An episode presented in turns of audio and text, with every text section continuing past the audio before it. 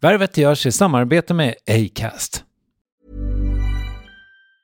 Ever catch yourself eating the same flavorless dinner three days in a row? Dreaming of something better? Well, hello fresh is your guilt-free dream come true, baby. It's me, Gigi Palmer. Let's wake up those taste buds with hot, juicy pecan-crusted chicken or garlic butter shrimp scampi. Mm. Hello Fresh. Stop dreaming of all the delicious possibilities and dig in at HelloFresh.com. Let's get this dinner party started. Selling a little or a lot? Shopify helps you do your thing however you cha-ching. Shopify is the global commerce platform that helps you sell at every stage of your business. From the launch your online shop stage to the first real life store stage, all the way to the did we just hit a million orders stage. Shopify is there to help you grow. Shopify helps you turn browsers into buyers with the internet's best converting checkout. 36% better on average compared to other leading commerce platforms because businesses that grow grow with Shopify. Get a $1 per month trial period at Shopify.com slash work. shopify.com/work. Värvet sponsras av SAS Eurobonus och SAS Eurobonus Mastercard. Och det här är ett budskap som jag tänker kan vara bra för den som antingen gillar guldkant på till exempel tillvaron eller för den som gillar att slå två flugor i en smäll. Om jag tittar på vad jag gör av med under en dag så är det typ 85% mat. Kanske tar jag en kaffe ute och relativt ofta unnar jag mig en lunch men framförallt så handlar jag middagskäk och det blir nästan alltid ungefär 327 kronor. Och jag är förvisso med i alla mataffärers kundklubbar så jag får väl något slags luddig poäng på mina köp, men får jag poäng på allt, överallt? Jag får ju inte det och det är dumt, för visst, Eurobonus kan användas till resor, lounger och uppgraderingar, men otroligt mycket mer, som att bo på något av de 250 000 anslutna hotellen som finns att välja mellan. Perfekt om man vill ha en staycation med sin partner eller så. Få poäng på allt överallt och det börjar på SAS Eurobonus Mastercard.se. SAS Eurobonus Mastercard.se. Tack SAS Eurobonus och SAS Eurobonus Mastercard. Det här är den förkortade versionen av Värvet. Vill du höra hela konkarongen, återvänd till Acast-appen till exempel. Hur som helst, trevlig lyssning. Alla dessa, jag, jag umgås ju med så många singlar, både killar och tjejer, män och kvinnor. Att det, Sverige, Stockholm framförallt, är ju fullt av ensamhushåll. Det är ju liksom inget udda. Det är ingenting konstigt, det är snarare norm. Och att han med sin syn på hur man ska leva och hur en kvinna är och hur man ska ha det, den kan han få hålla på med hur mycket han vill, men blandat in mig i den. Hon är liksom synonym med tryggt programledarskap, dagens gäst Anna Hedenmo. I över 25 år har hon varit på SVT och i mer än ett decennium lett Agenda, det tunga politiska aktualitetsmagasinet där våra makthavare både debatterar och granskas. Och så Min sanning då, den likaledes tunga talkshowen som sedan fem år har Anna Hedenmo som värd och där hon intervjuat en spridd skara profiler. Hanif Bali, Helena Bergström och Åsa Lindeborg för att nämna några. Och i höst kommer en ny säsong med Anna i programledarfåtöljen. Nyamko Sabuni, du har hyllats för din kamp mot hedersvåld och tvångsäktenskap. Du har provocerat feminister, muslimer, partikamrater i Folkpartiet. Du blev Sveriges första svarta minister och efter tio år lämnar du toppolitiken.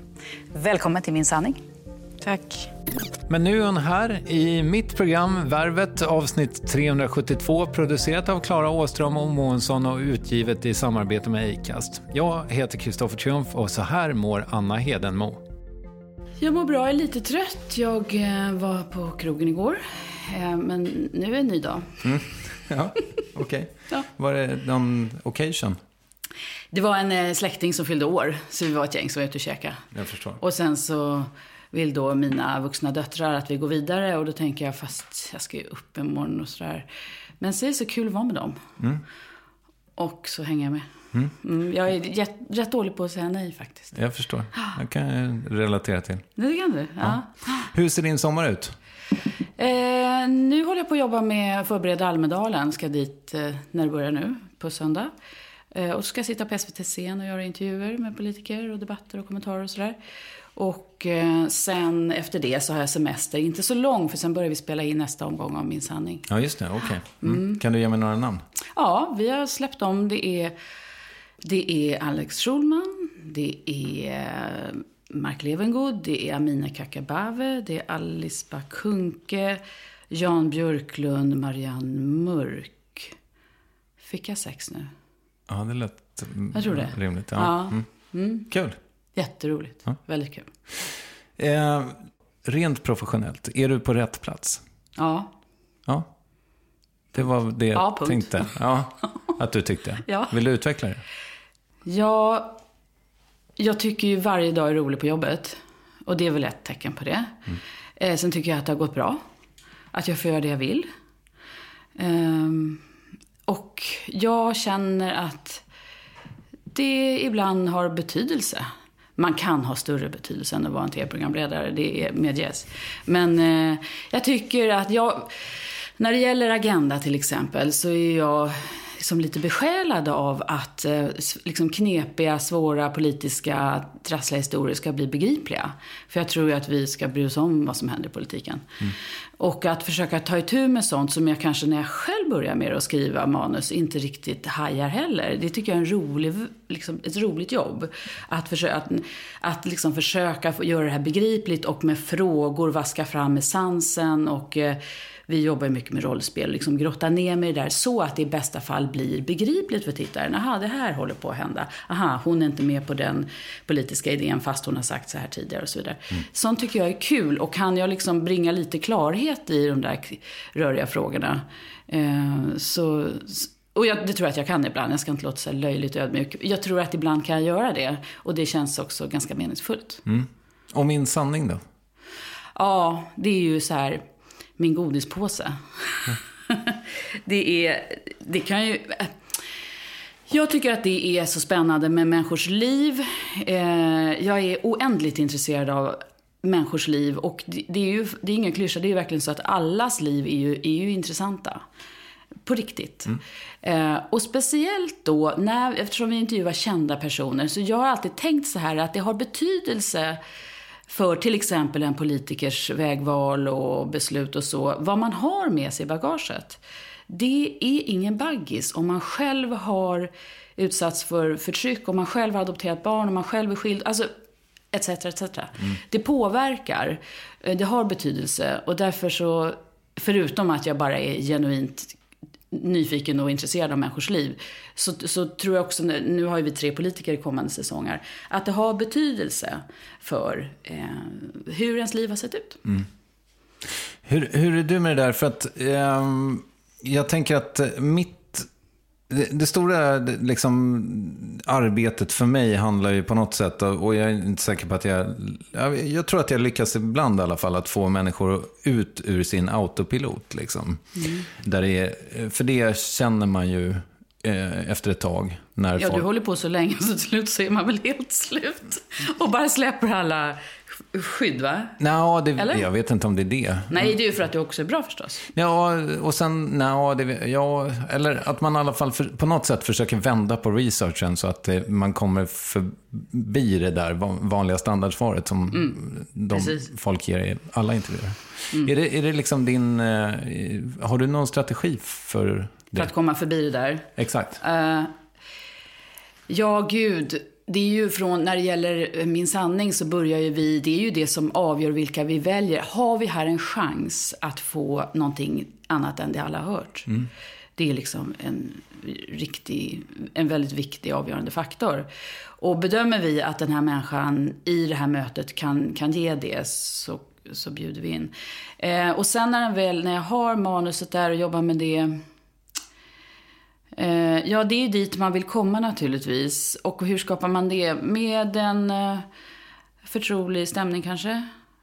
Ehm, med att jag har många gånger känt att eh, det betyder mycket för intervjupersonen om hen förstår att jag är väldigt påläst. För det, alla blir vi smickrade av det. Har du är intresserad på riktigt av mig? Du ska inte bara slänga ur några frågor på, från höften här och sen är det klart. För då, om intervjuaren utstrålar den liksom mm, slöheten, då kommer det då kommer det inte bli någon bra intervju. Så att, att, man är, att man visar att det här satsar vi på. Och min sanning, vi har ju, det är ett lyxigt projekt för att vi har tid att göra mycket research.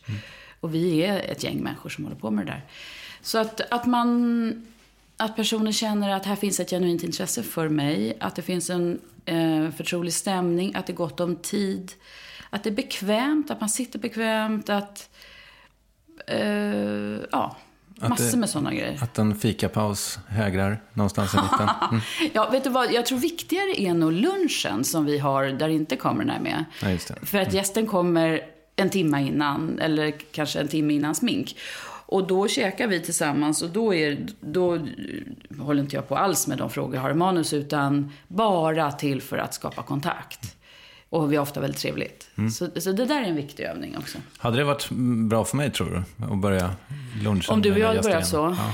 Eh, ja, kanske. Mm. Ja. Ja, vi får överväga det. Ja. Om mitt lunchkonto. ja.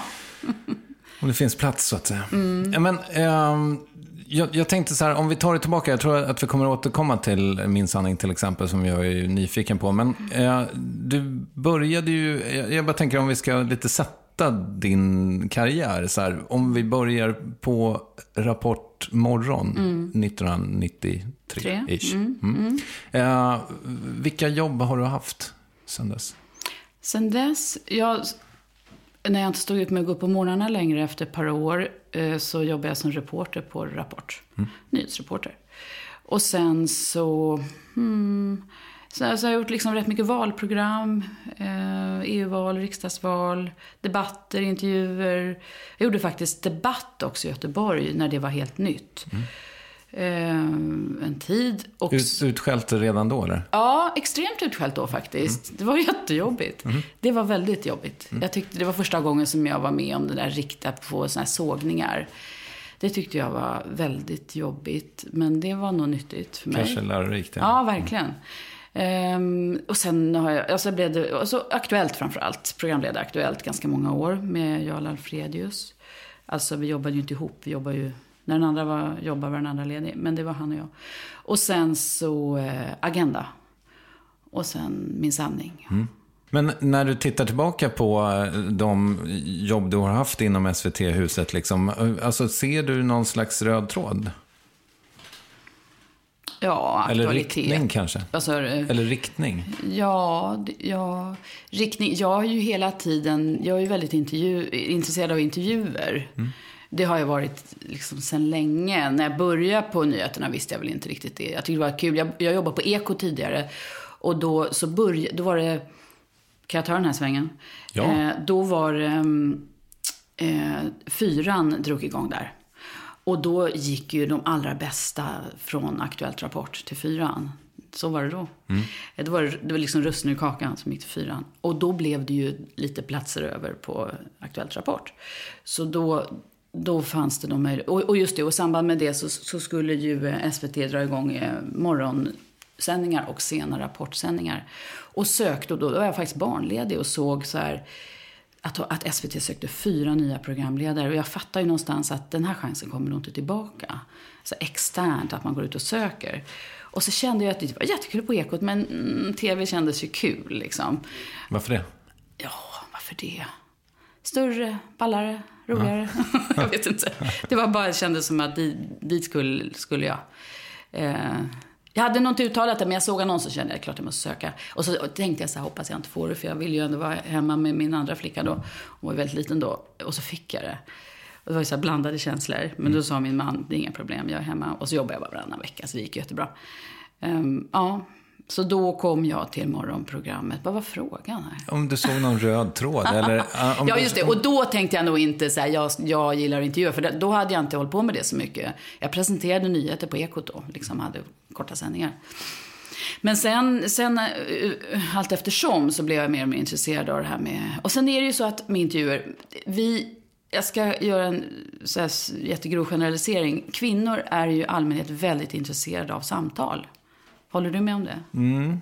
Ja. Och några män. ja, precis. Ja, kanske några fler kvinnor, men i alla fall så tycker jag, jag har tänkt på det mycket att under hela uppväxten, jag som de flesta kvinnor, vi har ju, vi har ju pratat liksom från början om allt och relationer och allt det här. Liksom vi, så, vi är ganska bra på samtal.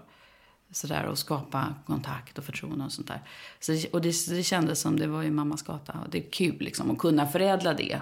Och lära mig och Savatsky-kurser och sånt där. Just det. Mm. det. När du blir intervjuad, i den mån du blir det, liksom, ehm, så, så det känns det som att det är så otroligt mycket handlar om ditt värv, ditt jobb. Ehm, är, är, är du mest bekväm att prata om det? Ja, vet du vad? Jag tycker inte att det finns så mycket annat att prata om. Nej. Om jag ska vara ärlig. Vad ska man snacka om?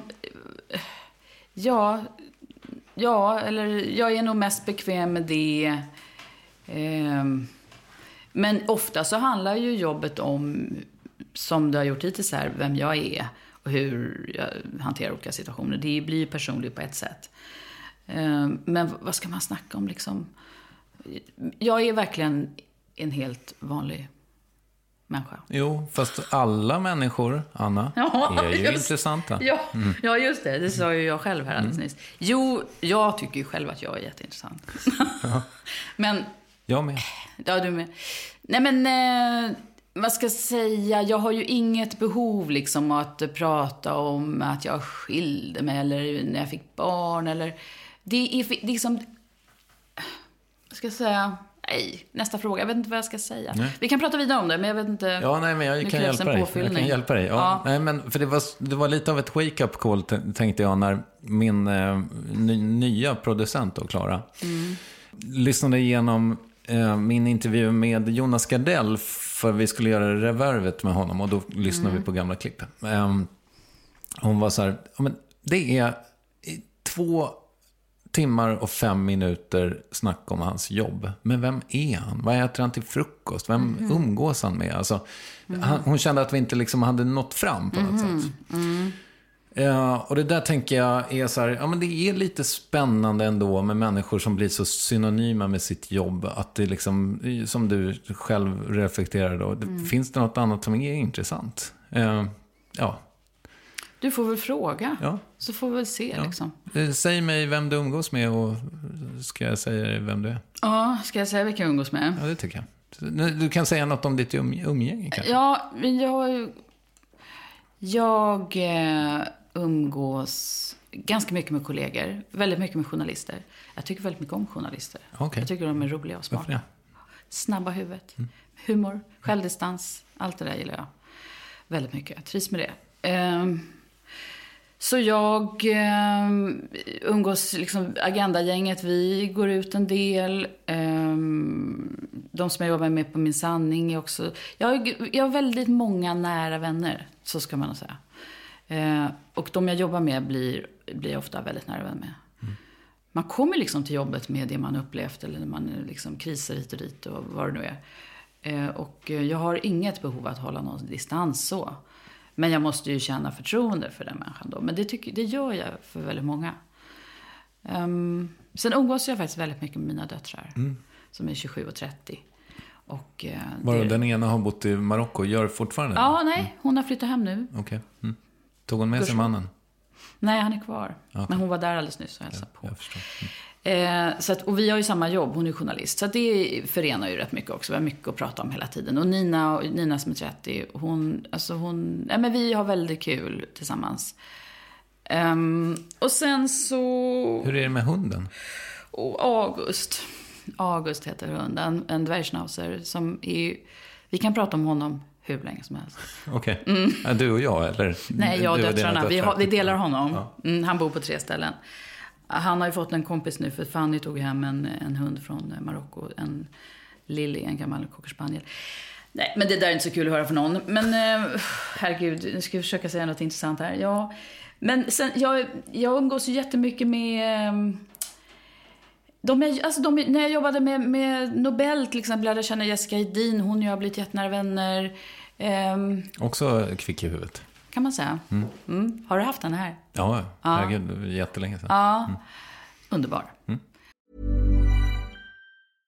Imagine the softest sheets you've ever felt. Now imagine them getting even softer over time. That's what you'll feel with Bowl and Branch's organic cotton sheets. In a recent customer survey, 96% replied that Bowl and Branch sheets get softer with every wash. Start getting your best night's sleep in these sheets that get softer and softer for years to come. Try their sheets with a 30-night guarantee. Plus, get 15% off your first order at bowlandbranch.com. Code BUTTERY. Exclusions apply. See site for details.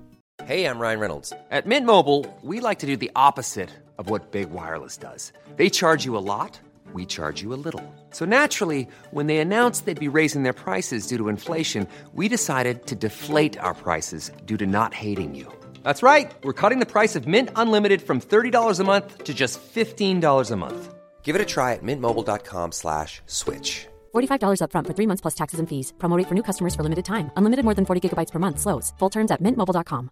Hi, I'm Daniel, founder of Pretty Litter. Did you know cats tend to hide symptoms of sickness and pain? I learned this the hard way after losing my cat, Gingy. So I created Pretty Litter, a health monitoring litter that helps detect early signs of illness by changing colors, saving you money and potentially your cat's life. Pretty Litter is veterinarian developed, and it's the easiest way to keep tabs on your fur baby's health right at home. Go to prettylitter.com and use code ACAST for 20% off your first order and a free cat toy. Terms and conditions apply. See site for details.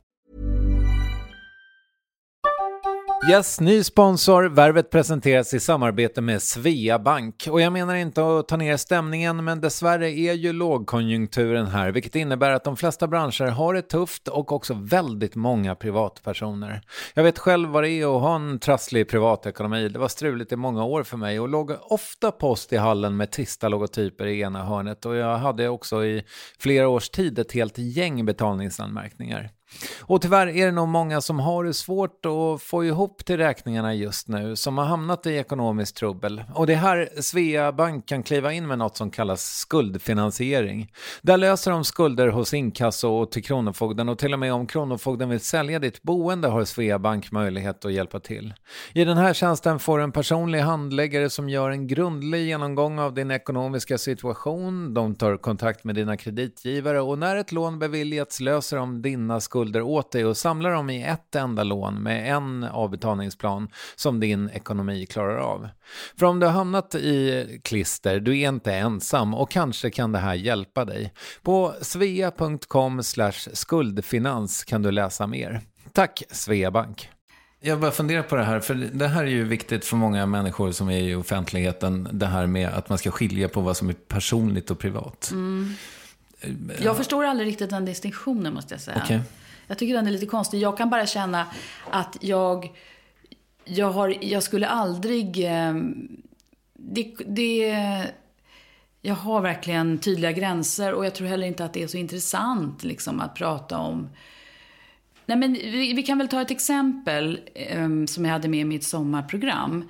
När jag var och var runt och snackade om min bok så var jag på ett bibliotek i en mellansvensk stad. Jag säger inte mer därför att jag vill verkligen inte hänga ut den här personen. Men jag, jag tycker ändå att den, den, är liksom betecknande för något. Mm. Eh, och då så var det en man som förestod det här, um, den här bokhandeln som intervjuade mig om boken och mitt jobb. Och, ja, sådär. Och sen sa han så här. Du är ju... Ja, då tittade han på mig så här uppifrån ner och sa han så här, du ser bra ut. Och du är känd och du, är en, eh, du bor så fint där på Söder och du har ett så bra liv. Han raljerar lite på något vis. Här. Eh, men du bor själv. Är det svårt att hitta karar när man är en stark kvinna som du? Någonting sånt, sa han. Mm. Och eh, det där kände jag så här... Eh, jag verkligen... Alltså det fanns så mycket i den här meningen som jag reagerar mot.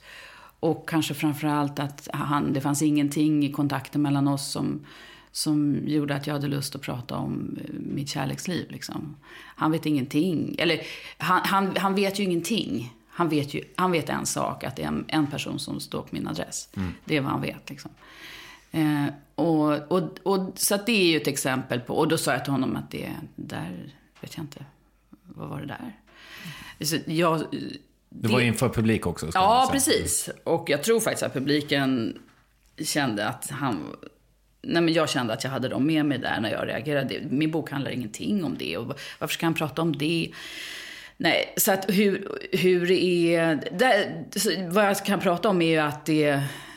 Jag, jag menar, det, alla dessa, jag, jag umgås ju med så många singlar, både killar och tjejer, män och kvinnor. Att det, Sverige, Stockholm framförallt, är ju fullt av ensamhushåll. Det är ju liksom inget udda. Det är ingenting konstigt, det är snarare norm. Mm. Och att han med sin syn på hur man ska leva och hur en kvinna är och hur man ska ha det. Den kan han få hålla på med hur mycket han vill, men blanda inte in mig i den. Mm. Så kände jag. Mm. Men känner du då till exempel i Min sanning, eller så möter du det också? Att du säger, men vänta nu, nu det där är, Anna, mm. har du inte med att göra? Eller mm. så? Det, är ju, det, är liksom väldigt, det var ju det jag också pratade om i sommarprogrammet här, att men har jag rätt att säga så? Ja, och jag själv och sådär. Va? Visst, så då fick jag ju verkligen fundera kring det där.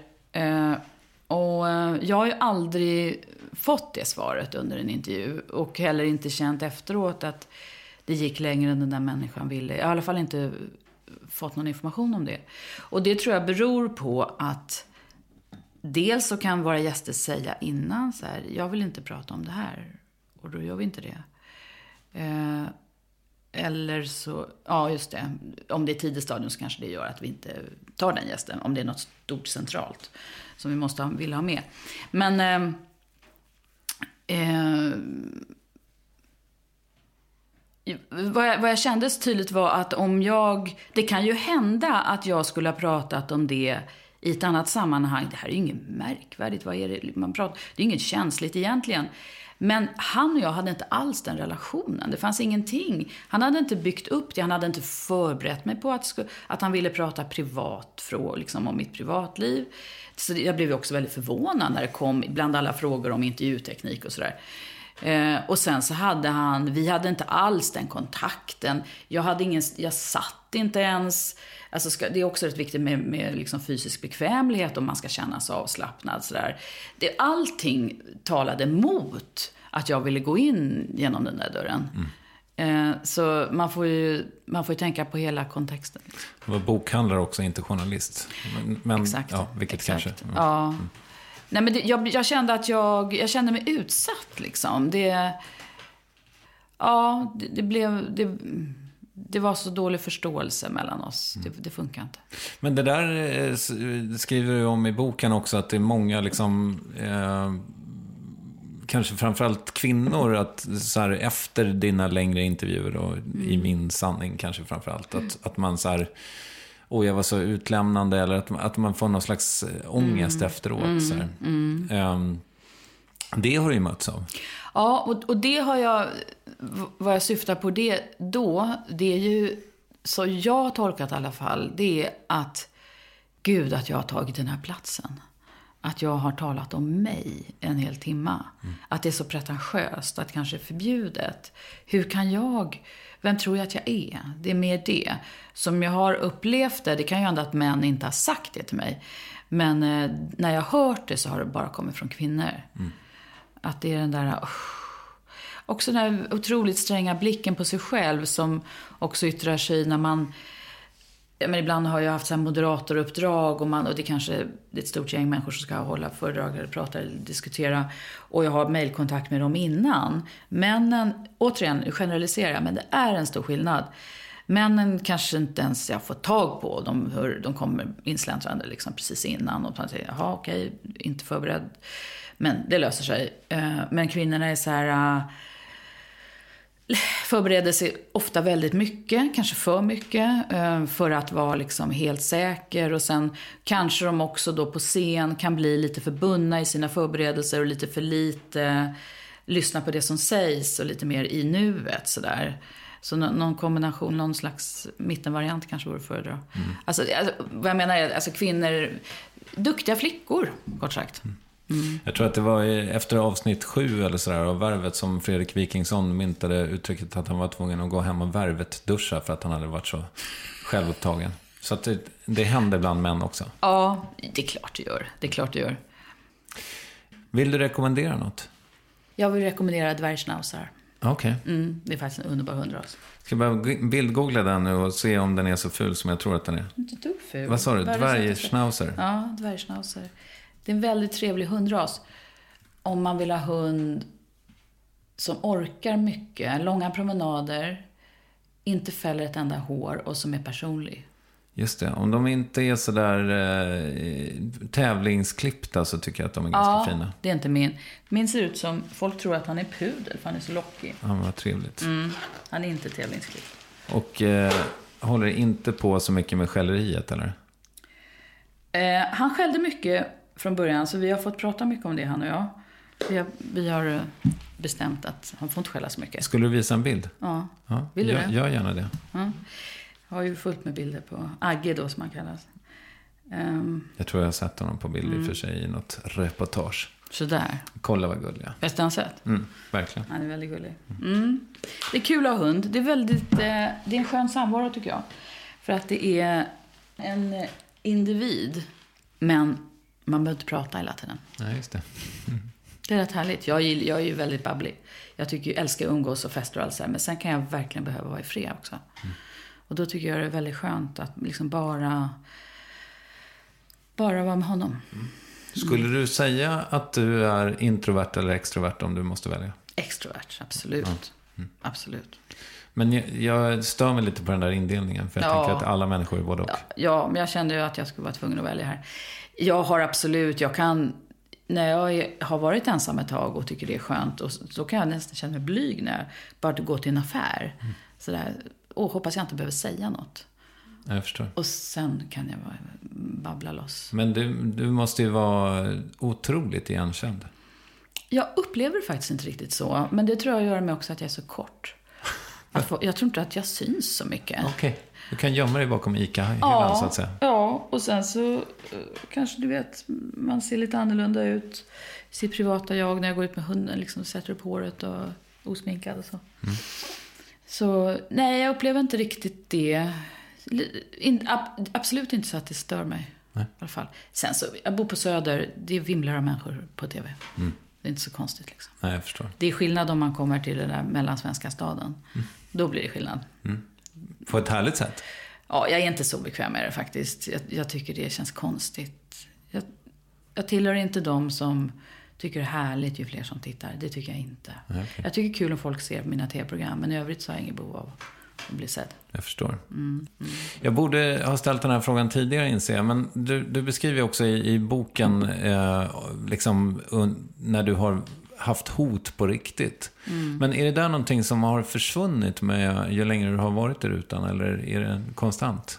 Nu var det liksom en speciell stalker typ. Ja, som- just det. Men, men i övrigt? Eh, Hat och hot. Mm. hat kommer ju väldigt mycket på Twitter. Så det har jag lagt av med. Förutom när jag Ja. inte hade ditt nummer och DMade dig. Då svarade du för det, snabbt som jag, blixten. det dök upp sådär så jag såg det. Och då letade jag efter, Twitter har jag inte varit på, men nej, jag, jag lägger inte ut någonting där längre. Jag, kan, jag, kan fort, jag tycker Twitter kan vara väldigt bra nyhetskälla. Eh, för det är artiklar som jag inte läser annars, tidningar jag inte läser annars och så. Det är bra eh, att följa politiker och sådär för mitt jobb. Men när jag tidigare under flera år var aktiv på Twitter i samband med agendasändningar så kom det väldigt mycket...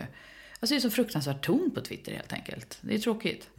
Så att jag bestämde en kväll när jag kom hem från en agendasändning och kände att nu när jag kollar Twitter så kommer det komma den här floden av hat. För att det vet ju alla att du är en jävla kommunist eller det är en jävla sverigedemokrat eller du vet bla bla bla bla bla. Och vad man än har frågat och inte frågat så, har, det- så är det kritik liksom. Och eh, så kände jag så här, vet du, nu har jag jobbat här. Min arbetsvecka tar ju slut på söndag. Då har jag jobbat sedan tisdag, onsdag. Och är ganska slut. Och eh, nu vill jag ha ett glas vin och klappa mig själv på axeln. Jag har ingen lust att se den här smörjan. Och så bara slutade jag. Sen dess har jag inte varit där. Finns det kritik som går in? Absolut. Och det är, det är ju något bra med Twitter att det blir ett kvitto på vad man har gjort från kanske inte alltid allmänheten, men en slags allmänhet som, som något annat än tv-recensenter. Och det hade jag gärna behållit, eller gärna, det är ju alltid tråkigt med kritik, men det är ju skitbra för oss att få liksom respons från tittare. Men om man kunde rensa bort för det mesta har ju varit, liksom, då i alla fall, var väldigt hatfyllt. Och som kommenterar liksom att jag är kvinna eller hur jag ser ut eller hur jag, är, bla bla bla. Och det där med, med eh, speciellt förutfattade meningar om att jag vädrar mina egna politiska ståndpunkter. En helt idiotisk tanke. Jag skulle riskera mitt jobb för det. Liksom. Eh, om man kunde rensa bort det, då, då hade jag behållit det. Då hade jag fortfarande varit där. Mm. Men det går ju inte. Jag förstår. Men, men eh, om vi bortser från sociala medier då, alltså nås du av kritik på något annat sätt? Ja, jag får ju ofta mejl.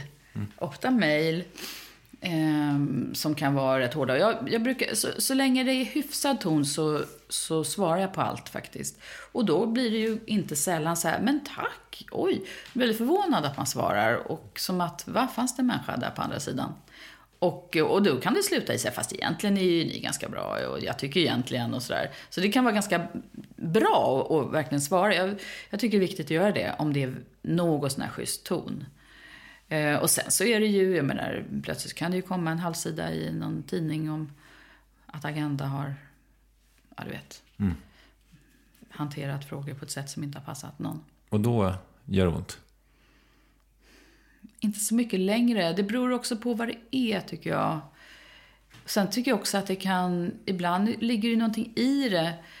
Jag tycker att eh, efter vår senaste partiledardebatt, eh, som jag och Mats Knutsson hade, så kom det kritik från flera skribenter, så här, att det var, att formatet inte funkar. Jag, jag börjar känna, jag känner faktiskt att jag håller med dem.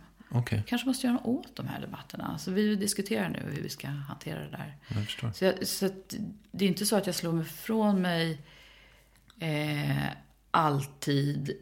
Och jag tycker, jag tycker kritik gjorde ondare förr. Nu vet jag lite mer. Jag, jag kan sortera i kritiken också och se att ja, det är klart att den här ledarskribenten tyckte det därför att de har ju den agendan och vi i Agenda hade något annat. Eh,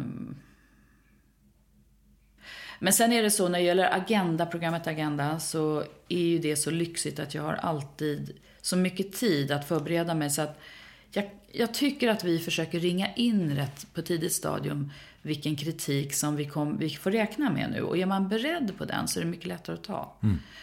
Så, mm, och dessutom så kan jag aldrig skylla på tidsfaktorn. Jag kan inte säga, jag hann inte läsa på, jag hann inte det. För det hinner man. Mm. Alltid. Och det, jag gillar att jobba så. Finns det eh, avsnitt av Min sanning som du tycker att du har misslyckats med? Ja, det är klart det finns. Okay. Herregud. Herregud. Ska, måste vi fördjupa oss Lejonparten? nej, nej, det tycker jag inte. Nej, jag tycker, jag tycker för det mesta att det har blivit ganska bra. Du var så disciplinerad med micken från början, men nu är du helt ute och cyklar. Det är nu som jag börjar bli så här, så nu kan du få ur mig vad som helst. Ja. Ja. Nu, nu sabbar du det. Ja, ja jag sitter så här. Eh, nej, men jag... Eh, jag intervjuade, vad heter han? Livets Ord. Ulf Ekman. Ulf Ekman. Han hade ju öppnat upp för kritik. Han konverterade till katolicismen och eh, i samband med det hade han en artikel i DN där han eh, så medgav att vi har inte alltid, alltid jag kommer inte ihåg, jag kan inte citera dem ordagrant, men det var lite självkritik mot uh, Livets ordrörelsen. Och det, så, och det tyckte vi var så intressant. Nu är han beredd att prata om det. Ja. Eh, och då, men sen när han kom till studion då visade det sig att han, han, ville, han ville absolut inte prata om det. Mm. Och det var ett stort misslyckande, liksom, att vi inte hade kollat det ordentligt. Ni fick inte ur honom Nej. Utan han var ju mest intresserad av att ta kameran. Han har ju haft mycket sändningar själv. Så han vände sig liksom mot kameran. Och jag kände, men gud, vad är det som har hållit på att hända här? Jag har på att förlora kontrollen. Mm. Nej, så det blev inte så lyckat. Har du intervjuat Kjell A. Nordström? Nej. Nej. Jag vet vem det är. Ja. Mm. Där har du en människa som kan älska med en kamera. Mm. Ja. Mm. Det är en färdighet så god som någon. Ja, jag kan tänka mig det. Ja. Mm. Mm. Men du, eh, vi var lite, vi nämnde den förut, men den här fikapausen i mitten, den lever kvar även i nya säsongen? Självklart. Ja, varför det? Den, är så jävla mm. sökt. Men det är därför att du tänker på den. Okay. Och då vet du om vårt program. Ja. men det, jag tror jag hade gjort det även utan den. Det är man inte säker på. Nej. Kanske jo, vid det här laget säkert. Den där, den där är föremål för många diskussioner. Men, eh, och den har ändrats lite och sådär. Men den, den är faktiskt lite signum för oss. Okej. Okay. Mm. Mm. Men själv så tycker du inte om den heller egentligen? Om vi ska vara riktigt ärliga. Jag är inte den som har försvarat det mest. Nej, Nej. Hur visste du det? Det, det fattar ju vem som helst. Varför det?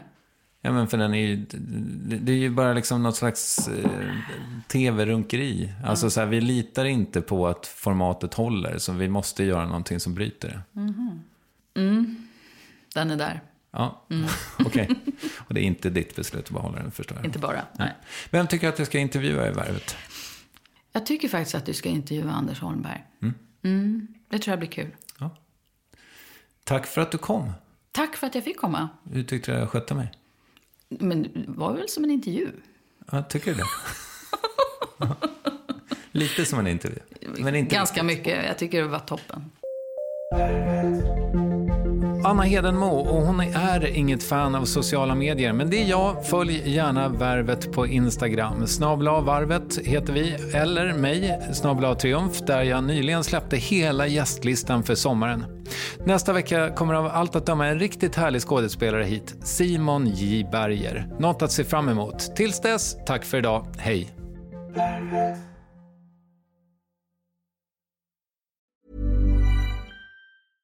Selling a little or a lot?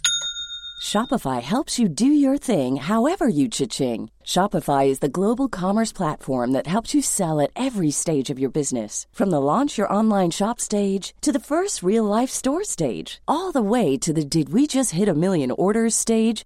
Shopify is there to help you grow. Shopify helps you turn browsers into buyers with the internet's best converting checkout. 36% better on average compared to other leading commerce platforms because businesses that grow grow with Shopify. Get a $1 per month trial period at shopify.com slash work. shopify.com slash work. Even on a budget, quality is non-negotiable. That's why Quince is the place to score high-end essentials at 50 to 80% less than similar brands. Get your hands on buttery soft cashmere sweaters from just 60 bucks, Italian leather jackets, and so much more. And the best part about Quince, they exclusively partner with factories committed to safe, ethical, and responsible manufacturing. Elevate your style without the elevated price tag with Quince. Go to quince.com slash upgrade for free shipping and 365-day returns. Ever catch yourself eating the same flavorless dinner three days in a row?